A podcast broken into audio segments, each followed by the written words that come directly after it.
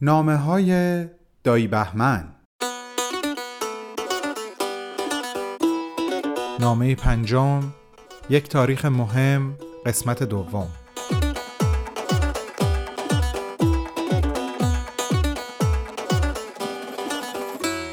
درود بر تو بهار جان.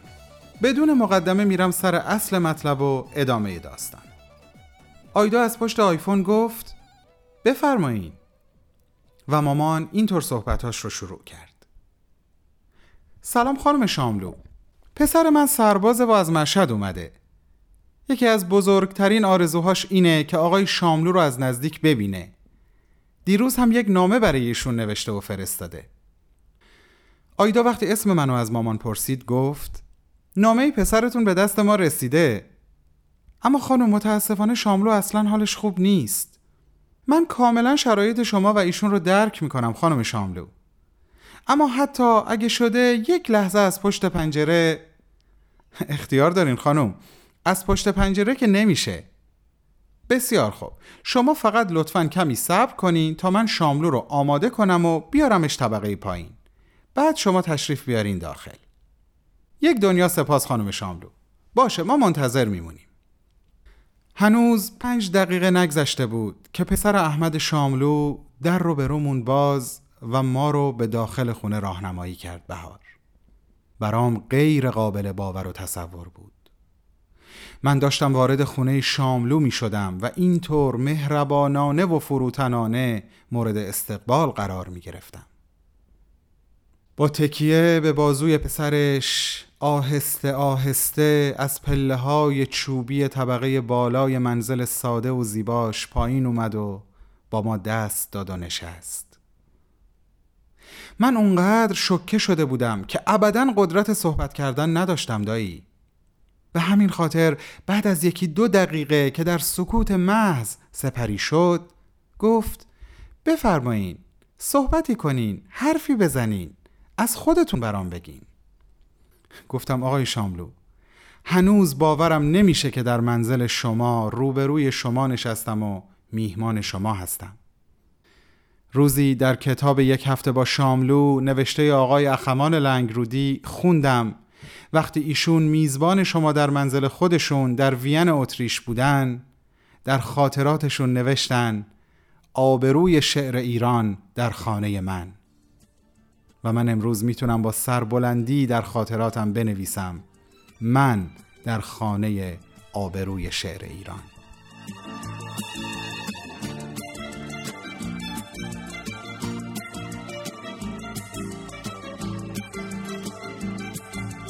خودش به هم کمک کرد تا ذره ذره خودم رو توی این شرایط پیدا کنم و به احساساتم مسلط بشم دایی. گفت نامت به دستم رسیده اما هنوز نتونستم بخونمش. بهت اطمینان میدم که هر نامه ای که برام بنویسی بخونم. اما اگه جوابی از طرف من دریافت نکردی بدون که این در خواسته من بوده اما در توان من نبوده. بهش گفتم آقای شاملو توی نامه جسارت کردم و نوشتم که شاعرم. حتی چند تا از شعرام رو هم براتون نوشتم. خندید و گفت این که جسارت نیست. خوب کاری کردی نوشتی. شماها جوون هستین و پر انرژی. تا نفس دارین باید بدوین. خسته و ناامید نشو.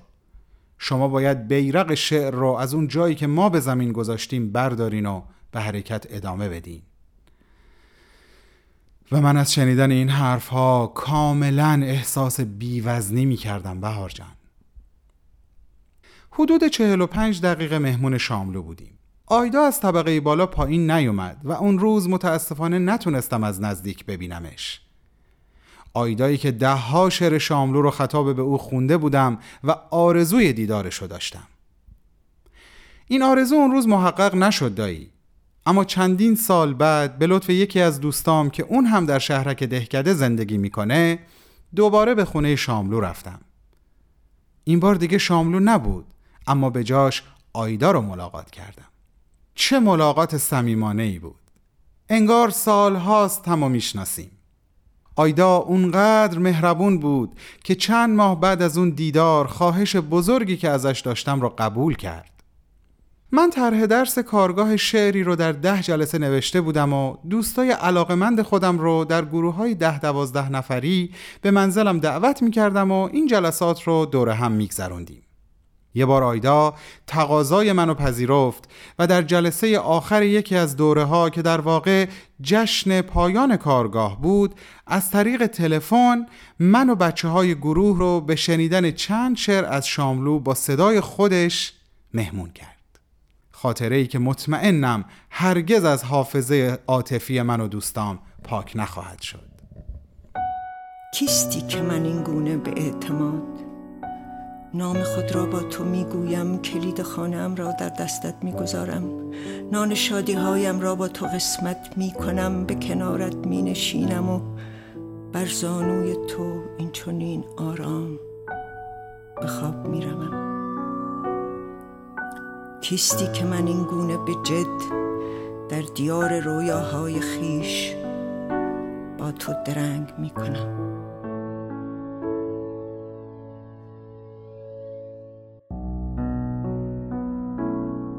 یادمه چند روز بعد از این اتفاق وقتی برای تشکر دوباره بهش تلفن زدم ازش پرسیدم چی شد که خواهش منو قبول کردین خانم آیدا؟ چون ازم یه فرصت خواستین تا جوابمو بدین. گفت بعد از اینکه اینو از من خواستی خیلی مردد بودم که قبول بکنم یا نه. تو دلم با شاملو صحبت کردم و نظرش رو جویا شدم. وقتی به نیت شنیدن حرف دلش به عکسش خیره شدم تو چشمهاش رضایت این کار رو دیدم و شنیدم که میگه این کار رو بکن آیدا. به بهمن اعتماد کن. تا وقتی ایران بودم چندین بار دیگه این فرصت دست داد که به کرج سفر کنم به شهرک دهکده و به منزل بامداد برم. آیدا رو ببینم و باهاش راجع به شاملو و شعر و ادبیات ایران صحبت بکنم. اما دیدار آخر دیداری متفاوت بود بهار جان رفتم که با شهرک دهکده با خیابون نسترن شرقی با خونه شماره 555 یعنی خونه شاملو و آیدای شاملو خداحافظی بکنم. من تصمیم داشتم فقط برای چند دقیقه مزاحمش بشم. اما آیدا انگار که حال دل منو خوب فهمیده بود با مهارت تمام کاری می‌کرد که من بی اون که خجالت بکشم بیشتر بمونم.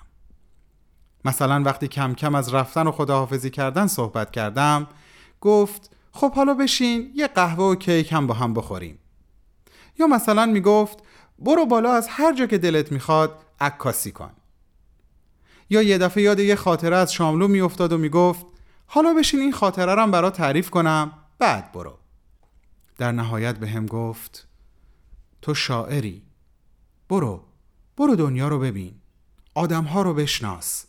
فرهنگ های مختلف رو درک کن. به نکات مشترک بین همه ما انسان ها بیشتر و بیشتر پی ببر. اما حتما به خونه برگرد.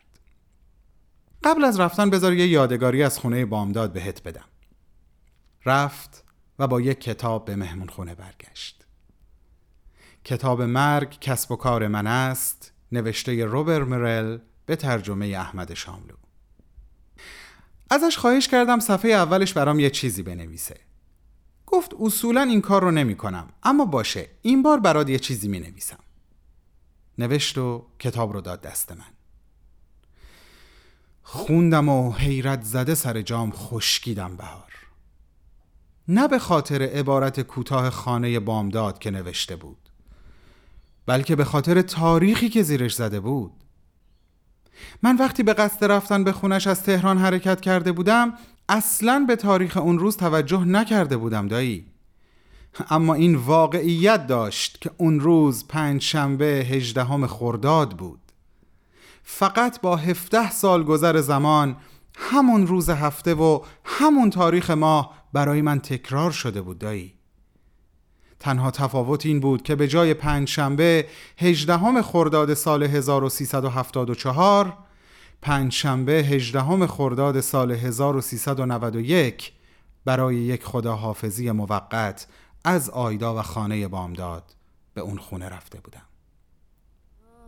تو مسیر برگشت این حرف آیدا مدام توی ذهن و قلبم تنین مینداخت بهار. تو شاعری. برو دنیا و مردمانش رو ببین. اما حتما به خونه برگرد. به امید روز برگشت به خونه بهار کوچولوی من. دایی بهمن تا دیروز قدمی بردار من رو باز به شروعش بگذار. تو زیبایی و بیپروایی و من که از این دلتنگی بیمار با من حوصله کن. در این شب کور تو همیشه دل نویسنده و مجری بهمن یزدانی.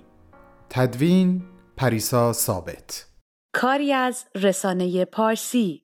این برنامه را همکنون می توانید از کانال تلگرام، صفحه فیسبوک، اینستاگرام و توییتر ما Persian Media Production دنبال کنید.